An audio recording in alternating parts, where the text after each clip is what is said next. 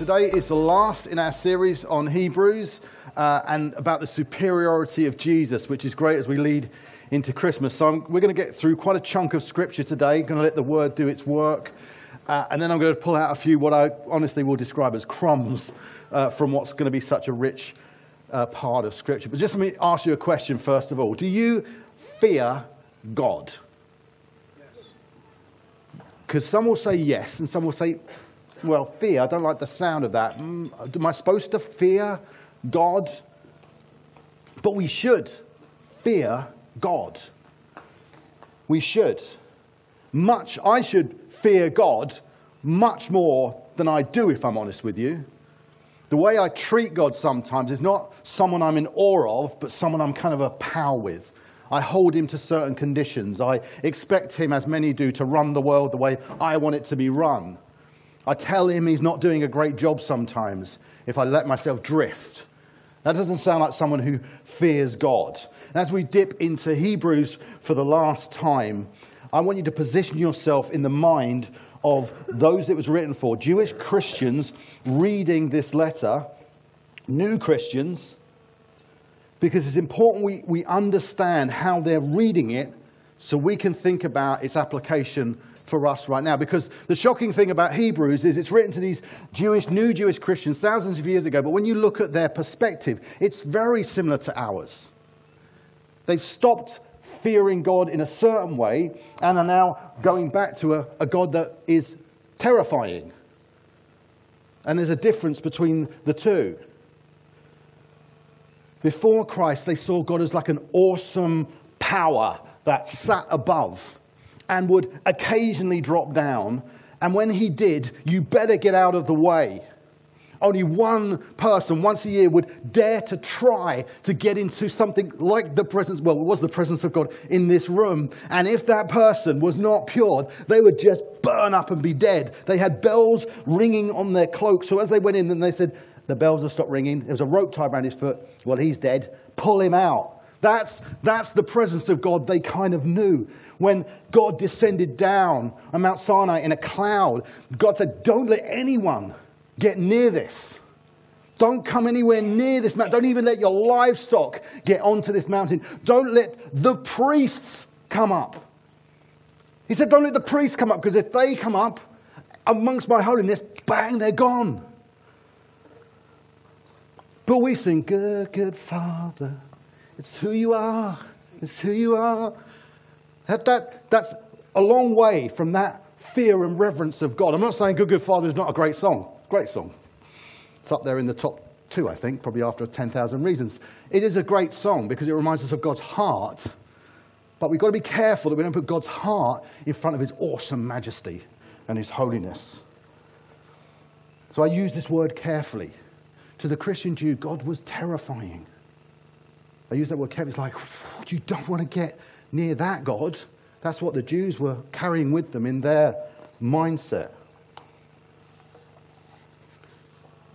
And it's important that we realize, I think it's important we realize, Jesus coming changes everything. We know that. Okay, so now the presence of God is available to us.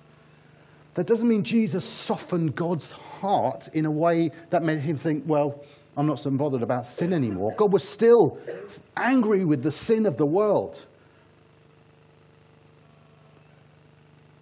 God's wrath is not diminished in Jesus, it's satisfied in Jesus.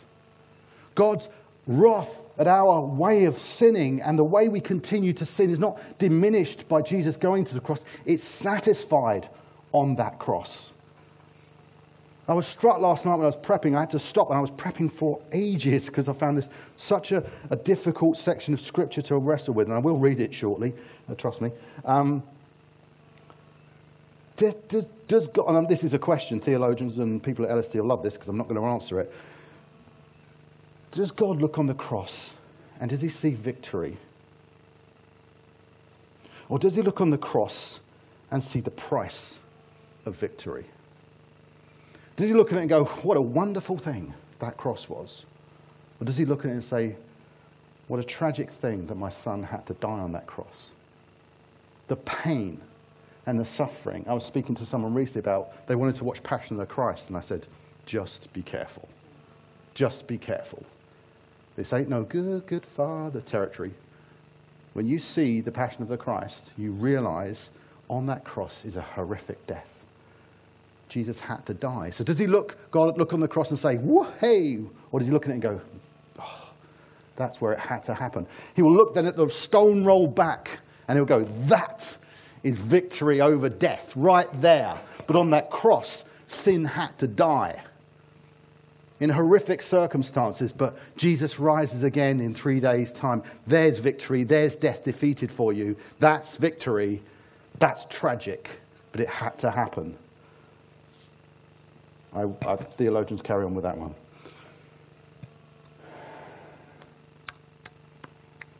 God's hatred of sin is not compromised because Jesus dies on the cross. It's proven because Jesus had to die on the cross. Jonathan Edwards, the, um, the uh, American revivalist theologian, um, said once this, I think it's worth just considering. Some talk of it as an unreasonable thing to think to fright persons into heaven, but I think it's a reasonable thing to endeavor to fright persons away from hell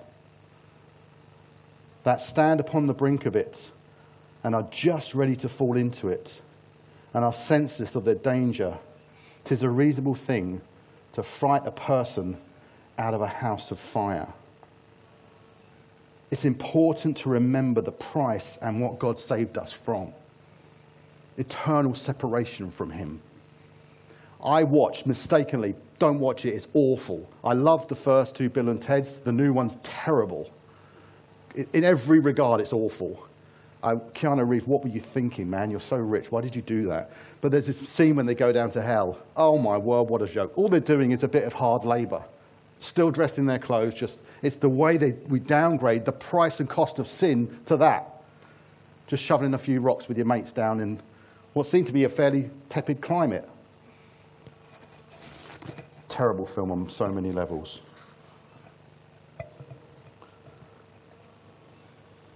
The judgment of sin leads to hell without Jesus. And without that revelation, we're going to struggle to not feel awkward about sharing the good news with our friends and family. Because it's more like an invitation to, to heaven if you want it, rather than a re- thought that, well, there is consequences if you don't choose this. Not so much because of what you can be saved into, glorious though it is, but we also have to remind people what they're saved from. And I could easily digress for ages here, but I'm not going to. The point is, these Christian Jews, written to in Hebrews, needed to be reminded what they were being saved from. The judgment and wrath of God that was no longer going to be satisfied by the old systems they had the sacrificing of animals, this guy going in once a year, the high priest, to risk his life to try and see if he could atone and pay for the sins of the people for another year because they were starting to walk back to an old way of thinking. And it would expose them again. If they were to walk all the way back, they couldn't, but if they did walk all the way back to their old way, they get exposed again to a vengeful, wrathful God who is genuinely and justifiably frustrated that he creates us, he's holy, we mess up. They walk back to that, but they walk back without Jesus. There's nothing back there to go back to because that system has gone. So, what do you have? You just have sin and nothing no defense. So I'm going to let the scripture speak as best I can. Um, I'm going to try and cover three areas if I get through them all. I want to make time to pray today. I want us to go back into worship. I want us to end this series with a declaration of victory.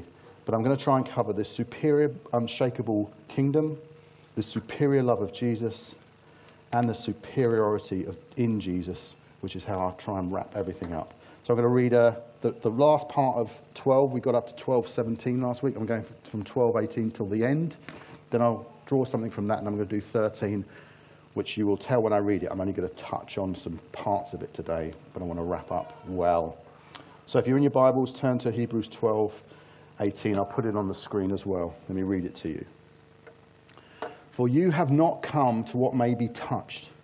So, okay, so now think about what we're talking about here is this discussion that I had earlier about coming to the mountain of God and not being able to touch. You have not come from what may be touched a blazing fire and a darkness and gloom and a tempest, and the sound of a trumpet and a voice whose words made the hearers beg that no further messages be spoken to them, for they could not endure the order that was given.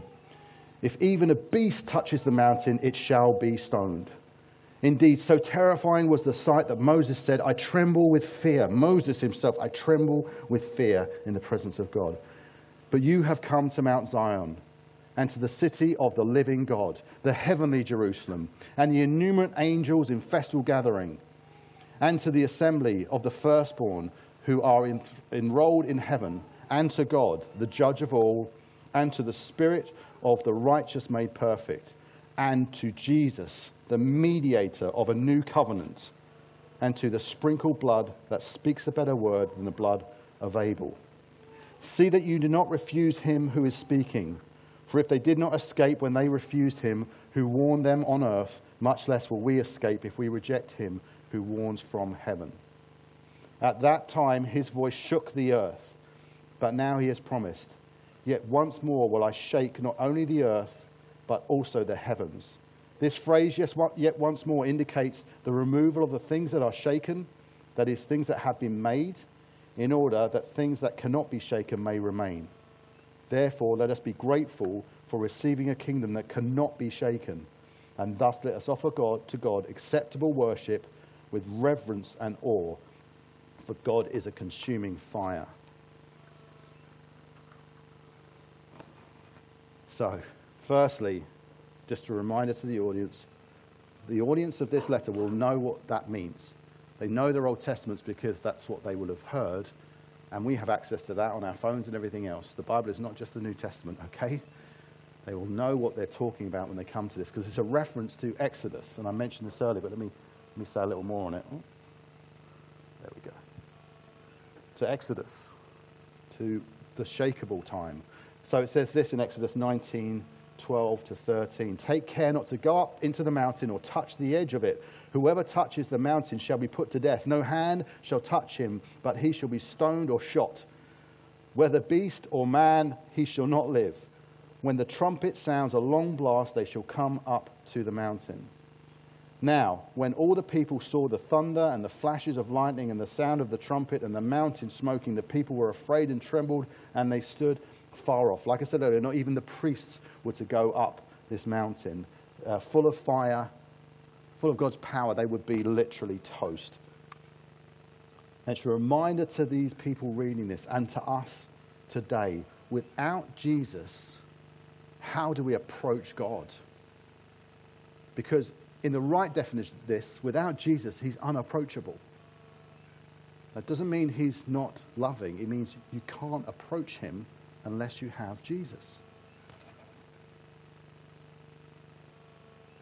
The writer is continually asking Do you want to go back to the old systems, to the old ways? Because that's related to the unapproachable God, the one you can't approach. So you go back to that, you're walking back to a system that no longer exists and a way that meant he was not approachable. That's what you're walking back to. Those were temporary systems to allow temporary access. He offers a permanent system in Jesus Christ for permanent access to the Father. This is where things get pretty interesting in this scripture. It's all interesting, but a couple of things stood out to me. The writer starts to point out the shakable nature of things, things that can be shaken. These things that are physical will be shaken everything that has been made, it says. And I think that's interesting for two reasons. Firstly, the writer is starting to point out that listen, what you put your faith in, what you're believing is the current systems of the Jews, the temples, Jerusalem itself, these things can be shaken. These things are not what you're now called into.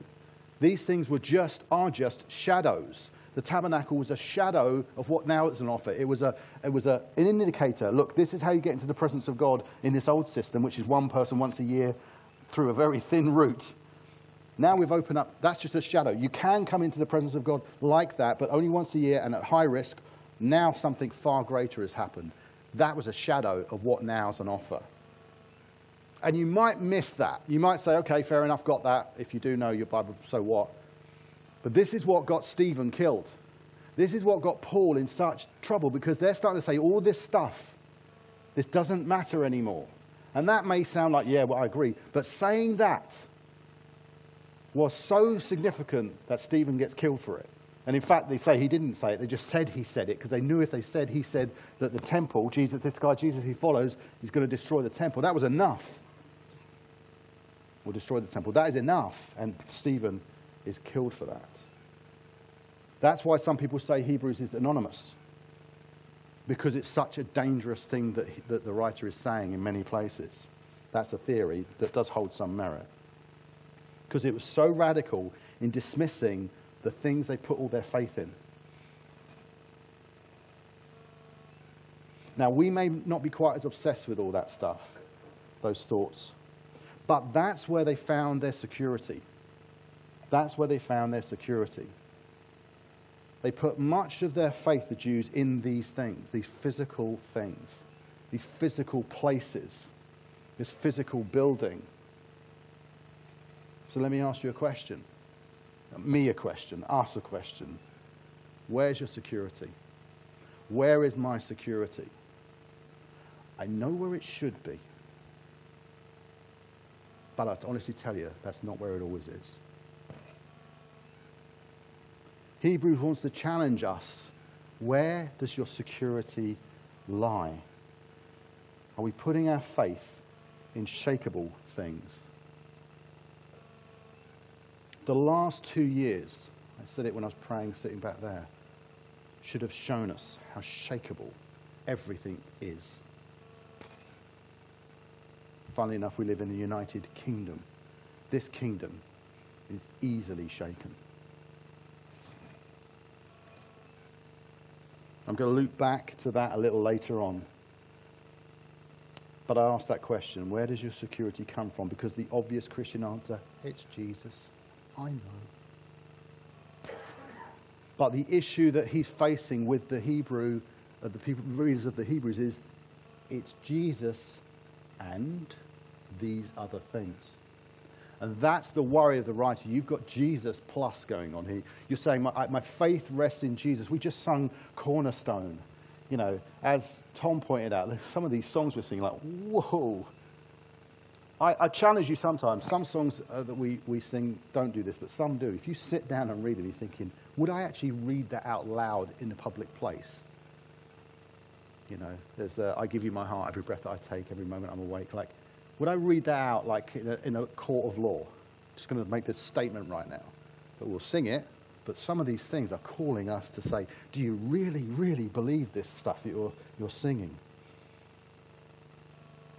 It's Jesus plus for them, and I want to wager it's often Jesus plus for us as well. And that leads into the second point, which I think is also interesting about just the context of this piece of scripture. Questions are asked Does the writer of Hebrews know what's about to happen? Is it prophetic? Because two years later, Jerusalem is obliterated, the temple is destroyed. And at that point, this letter is then suddenly a reassurance to those that stuck with Jesus. But the things that they were leaning back into, walking back towards, thinking, well, I'm going to have that and that. This thing is completely laid waste. There's a, a, a Jewish historian um, called Josephus. I read his account of, a bit of his account of what happened at that moment when there was the siege of Jerusalem and it was basically destroyed. I couldn't read it out to you. I couldn't read it out to you today. It would be too traumatizing. All I'll say is 1.1 million were just literally slain. They killed everything in their paths. They destroyed and burnt everything they came across as the Romans went through that city under um, was Emperor Titus at the time. So much so that Titus refused to claim victory publicly because he said it's just so desperately awful that that's what happened. Their God didn't save them.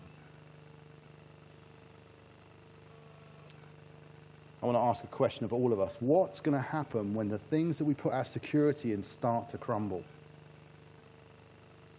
Jesus will never crumble, but these other things, the pluses, can easily crumble. We're going to pray later for freedom from security that comes in the things that can be so easily shaken. But for now, let me read. I'm going to read into chapter 13. I'm going to ask the Holy Spirit to work through this scripture because it says the word is sharper than any two edged sword. I could not do justice to all of what I'm about to read, but I want to read it to you as a ministering thing because it will lead into a couple of similar points and a, and a new point, and then I'm going to bring this all stuff all together. So I'll read it to you. Read along with me the whole of 13.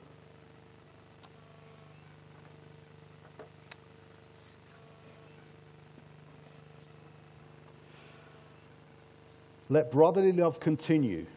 Do not neglect to show hospitality to strangers, for thereby some have entertained angels unawares. Remember those who are in prison, as though in prison with them, and those who are mistreated, since you are also in the body. Let marriage be held in high honor among all, and let ma- the marriage bed be undefiled, for God will judge the sexually immoral and adulterous. Keep your life free from the love of money and be content with what you have for he has said, I will never leave you nor forsake you. So we can, be, we can confidently say, The Lord is my helper, I will not fear. What can man do to me? Remember your leaders, those who spoke to you the word of God. Consider the outcome of their way of life and imitate their faith. Jesus Christ is the same yesterday and today and forever. I could do a whole preach on that. Do not be led away by diverse and strange teaching for it is good for the heart to be strengthened by grace, not by fools, which have not benefited those devoted to them. We have an altar from which those who serve the tent have no right to eat. For the bodies of those animals whose blood is brought into the holy places by the high priest as a sacrifice for sin are burned outside the camp. So Jesus also suffered outside the gate in order to sanctify the people through his own blood. Therefore, let us go outside Just checking was up to speed. Therefore, let us go to him outside the camp and bear the reproach he endured. For here we have no lasting city, but we seek the city that is to come. Through him, then, let us confidently offer up a sacrifice of praise to God that is the fruit of lips that acknowledge his name. I'll read that again, just to reflect on our worship. Through him, let us continually offer up a sacrifice of praise to God, that is, the fruit of lips that acknowledge his name. Do not neglect to do good and share what you have, for such sacrifices are pleasing to God. Obey your leaders and submit to them, for they are keeping watch over your souls and those who will have to give an account. That's a scripture elders really struggle when we read that. I know it's true, but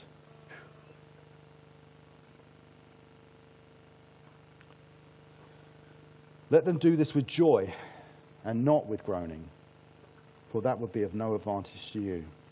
Pray for us, for we are sure that we have a clear conscience, desiring to act honorably in all things. I urge you the more earnestly to do this in order that I may be restored to you the sooner.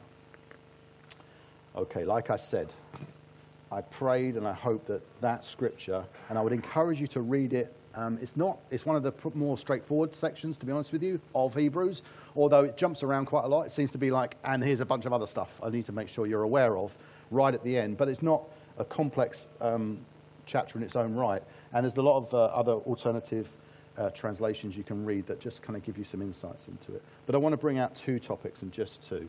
Um, one is the superior love of Jesus. Um, now, we have to look at, and, and always makes me nervous talking about Greek with Marion sat right there, but, but I've loved our Greek course. I've, I've loved the love side of it, to be honest with you. One of the things that people know at the, both of the weddings I've spoken to recently is I've really pretty much spoken about the words for love. We've just got this one word, love, and the Greeks have got many, and then many other contexts of the word for love. And I think it's really interesting and fascinating. But in this section of scripture, especially at the front end, there's, there's a mention of love, and the words that get used in this is uh, Philadelphia. I'm probably saying that wrong. I'm just not going to look at her. Uh, okay. Um, meaning love of brothers and sisters. Um, that the writer is telling them maintain that. It's important. Keep that love going between brothers and sisters. Um, and because of Christ and what him binding them together, you read in Acts about them selling and looking after one another and putting others first, looking after their brothers and sisters in Christ. That, has to keep going. That's a critical part of evidentially being a loving community because you love and support one another. So much so the Quakers named Philadelphia Philadelphia because that's what they were hoping it would be a community of love for one another. Um, but the second word used um, was to avoid that being the only way to love, falling into the trap. It's very similar to Marion's preach of a little while ago. This idea of you know, loving internally is right, but that shouldn't be all. And in fact, looking to Jesus, he seemed to love externally more than internally. The second word is philoxenos. Philoxenos? There you go. Got a fairly reasonable nod there. Um, the love of the outsider, the love of the foreigner, this hospitality um, that Marion spoke on recently. The laying down of your life for those outside of the camp, as Jesus lays down his life for those outside the camp. They took the sacrificial animals that when they were sacrificed outside the camp. There's, there's something in that, in that scripture. Is loving those that are outside. We are called to love and hospitality for those outside of our faith. Now, you would say, all right, I think I agree with that. But when we look at other faiths, again, just being honest, do we say, we're right, you're wrong, therefore you are the enemy of my faith? You're against what I believe, therefore you are not welcome. This is a call to invite those that are not of the Christian faith in as guests, to treat them as those that Jesus would love and seek and save. It's a reminder Jesus did not come for the righteous, but he came for the sinner. He came for the lost. He came for those that don't know him, not those that do. And yet, somehow, in our twisted culture, because everything seems so rival driven, perhaps we can blame everything every part of our culture has become about rivalry and comparison. We have started to look at those of another faith and saying, You're the enemy because you're Muslim. You're Sikh. You're the one. No, away from me. No. And it says, No, no. That's exactly where we go. Exactly where we go. Jesus was labeled what he was called the friend of sinners the friend of sinners. That's, and what are we supposed to be? Imitators of Christ. Therefore, we're supposed to be the friend of sinners. There was a survey done in America recently, a massive survey of 20 somethings. They said, Give us the words that describe Christians. I was in a thing with a guy and he said, Everyone write down the words. of course, depending on your perspective, you wrote them down certain ways. But just shout one out. What do you think they said? Top five words to describe Christians. Judgmental. That was number five. Religious. Religious. Not even in there. Bigoted. Hypocrites. Number three. Not in there, but you know, you get it off your chest. Uh, that's what they said. Homophobic, anti abortion, hypocritical, right wing, judgmental. How does that line up with Jesus, friend of sinners? It's a lot of anti. It's a lot of I'm against stuff. That's what they saw. You are against all these things. Whether they're right or wrong, that's what we were seen as. We are seen as. Now, we're not American, but I don't think it's that different from the UK. Maybe a slightly different order. I think boring might make it in, actually. Um, we're called to be imitators of God. Jesus is our cornerstone, He's our plumb line, He's the one we're following, He's the one we're supposed to reflect in our society, and we end up like this. That's because we're not doing that other type of love in a way that makes a difference. We've got to change it. We're trying to change it as a church. We need to change this. Hebrews 13 is a call to get amongst the sinners, get amongst the lost, anyone, regardless of whether they oppose our Christian values or not, and show them Jesus is better than anything on offer.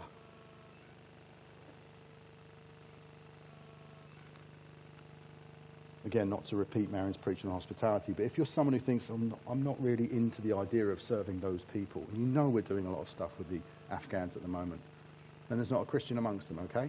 Yet. But we're serving, the, amen, but we're serving those people. And you say, well, that's not really, I'm not really into that. I'm not really sure that's the right thing to do. I want to look after them inside the church. Philadelphia. Hebrews reminds Jesus lived more for philoxenos, for those outside. Okay. I'm just going to try and wrap up. We, we're going to get the timing right, which is great. We're going to spend some time in prayer and worship. But I want to wrap up just with three final warnings that come out of Hebrews in that section. Like I say, I could do, we could do three or four preachers on this, this section of Scripture alone. But I want to just talk about securities again, idols, and things that are vying for our attention. And if you look at that section of Hebrews, you'll realize that there are three G gods in the very first section. There is, and they, they, if you look at them, remember, Jewish Christians thousands of years ago, oh, they're so different from us, aren't they? Not at all. These are the things that he was warning against. These are your gods. That section about philoxenos was to point out you love yourself before you love others. There is a God of self at play. Oh my word, do we have that issue today? So much is compromised by I'm not happy, I'm not getting what I want, this isn't going the way I think it should have done. God stinks. Verses 1 to 3 speak about the God of self. Verse 4 speaks about the God of sex. Again, our society. You know what? Um, whether we delete this out later or, or one of the things I found hardest about spending time with the Afghan guys is realizing how sexual our society is. And all the things that they said, well, sorry, but we really don't want to watch that. I'm thinking, but we do, without question, watch so many things that are sexually driven. And I'm going to offend about half the room now. Friends and Big Bang Theory. You know what? I've watched every episode of Friends, laughed through them all. I know there's someone in this room who could quote every line out of it. But sometimes I sit back and think, you know what? It's just, there's no marriage in here till the very, very end. This isn't their intention. Big Bang Theory is about Lenny and Penny. Everyone's like, isn't it so sweet? And you would put, sit down your Muslim friend, and let's not get too far into this, this is an Islam point, and say, should we watch this together? I go, well, we ain't watching Big Bang Theory. Can't watch that one because that's so sexually driven in a funny way. And yet we do just let it permeate our society because we have the God of sex, and sex sells. Going to get a nasty letter about friends, I'm sure about that one. And the God of money and all that it offers, because these are three common objects of worship that he knew they would suffer from if they were slipping back into old ways, slipping back to old securities and old idols, it was all going to come back. Yet these were the things that we should expect. We should expect now to be transformed in our lives by a work of the Holy Spirit. So Hebrews is a call to recognize the superiority of Jesus over everything. It reminds those Jews back then that become Christian and us right now that Jesus was and is a superior leader, greater than Moses, the one they held in such high regard. Whoever you think of as someone you idolize, as someone who you think, I want to follow them, Jesus just wipes them away. So much superior to Moses, who led an entire nation out of captivity. They say, Jesus is a far greater leader than that because he'll lead you right to God. A superior high priest, remember Melchizedek we talked about, a superior hope, a superior tabernacle, as in the place you enter the presence of God. So restrictive, Thank God it was available at all to these people, but so restricted. Now Jesus comes, you've got this superior tabernacle because you can come into the presence of God, a superior sacrifice, replacing all animal sacrifices and ways of saying sorry and doing things again, is replaced by a repentant heart and a sacrifice of Jesus Christ on the cross. A superior country and kingdom, a superior relationship to anything you can ever get because it'll never, ever let you down and it'll always guide you in paths of righteousness and a superior model of love. These are all things the writer knew. They put value in these things, and I need to show them Jesus is a better way. Most of that would go on our list too, and certainly the idols as well. Things that were idolized, things that were worship, and under pressure, and this is the, probably my final point before I try and wrap this up completely. Under pressure, when things aren't going well, and, and just so you know, to this Jewish bunch of Christians, their leaders are going to get killed soon. They're going to go under pressure. And this letter was a warning, and Jerusalem falling. Under pressure, what are you going to do? You're going to run back to the old ways, which won't solve anything, or you're going to stick with Jesus, who will see you through all these things, because this isn't your home anymore. We are aliens in this world, called to a future kingdom, living in eternity from the day we were saved on this earth.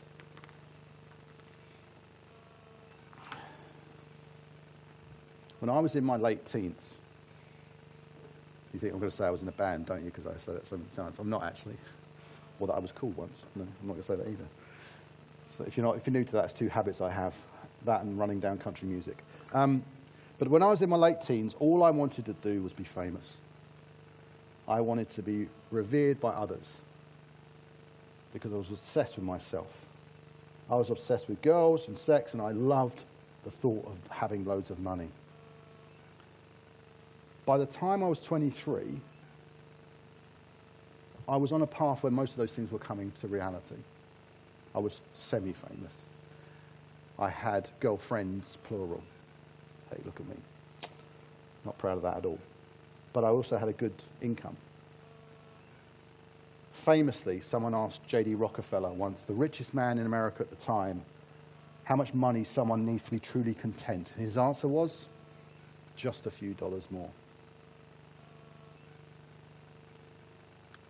when Jesus came into my life, those idols and those securities were supposed to be replaced. Because they were not where I would find value anymore. They would not be where I put my faith. They would not be where I found security. Well, like those Christians being written to in Hebrews, those things have a habit of creeping back to the point when do you worry to the point of distraction, maybe even feeling ill and losing sleep about the things like that? Money, house, family, securities. Because that's where anxiety will lay, because those things can all be shaken to the ground. I confess I have those weaknesses, and I want us all to be honest. And we're going to pray into this do we put our faith in Jesus? And if these things are okay, then I'm probably going to be okay.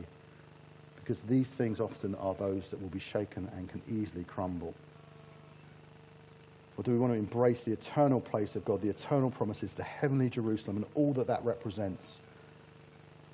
I'll be honest with you. I'm sick of worrying. I'm sick of being concerned about so many things in this life. I want to be able to be at peace in this life of saying, look, these things that seem to cause me to stay awake at night or stare at the wall in concern, because like you, I have many concerns about everything from my health through to my children, through to my work, my career. I'm self employed, which makes me very close to whether I can earn enough money or not. I'm sick of worrying about those things. I want what is being spoken about here. I want to be secure, knowing that in eternity I'm part of another kingdom. And, and this doesn't really matter, these things, because they could all be shaken and taken away. But I'm too preoccupied with them to sometimes feel comfortable and at peace. And that distracts me from my faith. That causes me to behave in a certain way, not chase God, but chase other things. But by the Spirit, I'm able to be transformed away from those false kingdoms, those false securities, those false idols. Jesus is a superior king, and he lives in a superior kingdom.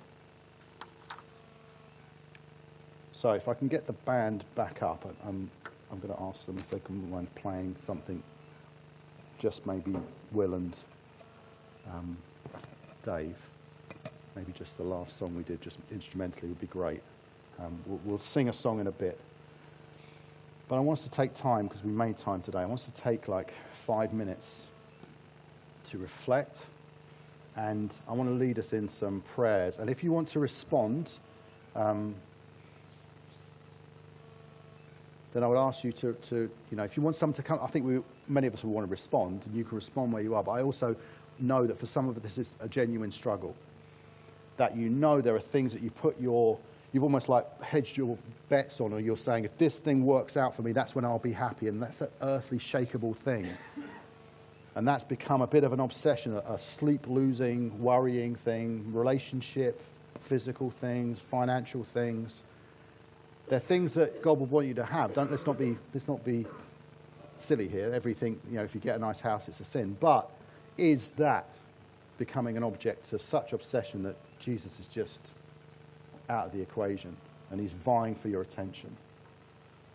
Do you want to replant your feet firmly in the unshakable heavenly kingdom of God, the heavenly Jerusalem, and all the securities that Christ says he offers for you? So, no matter what life throws at you, you won't run to earthly securities, but you'll push harder into the securities of the positions you have in God. I want to ask, I want to offer three opportunities to pray and be prayed for. If you want someone to pray with you, but all it is is a hand in the air, guys, and someone will come and sit with you and pray with you. The prayer team are ready, they've got their badges on, and they're happy to come and sit with you and pray with you. If they end up too busy, someone else can come and pray with you. But don't sit there thinking, I'm too embarrassed to put my hand up because I would have prayer for most of these. I've lost. Are you there, Jeff? I can't move it on one. Could you try for me, just to see if it will... Or is it frozen? I'll read them out if it won't.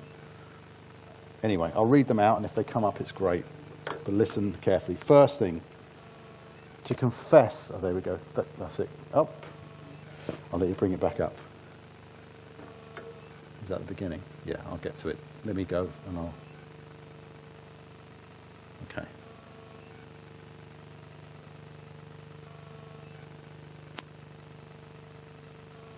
There we are. Okay. These are prayers of confession first. Confess to the idols we have. Self fulfillment of myself over others. Sex and money. And pray the Spirit transforms how we see them. If you want prayer for that, when we go into this moment of reflection, pray for that, but, but absolutely ask if you want someone to pray with you confess, we put our security in Jesus plus. Again, you can ask for prayer for freedom from the anxiety that comes alongside when we put our faith in things that can be shaken. Relationships, whether we have them or we want them, marriage, money, health, career. Confess that we put our security in those things, and if those shake, we feel completely at a loss. Then put your hand up if you want someone to come and pray with you for that. And specifically, I felt specifically for some people, confess if you know that you see those outside of Christianity as enemies, as those that are opposing your faith and therefore not worth your time. That's not what Jesus did or would do. So confess that and ask that you become a befriender of people, not the enemy of others.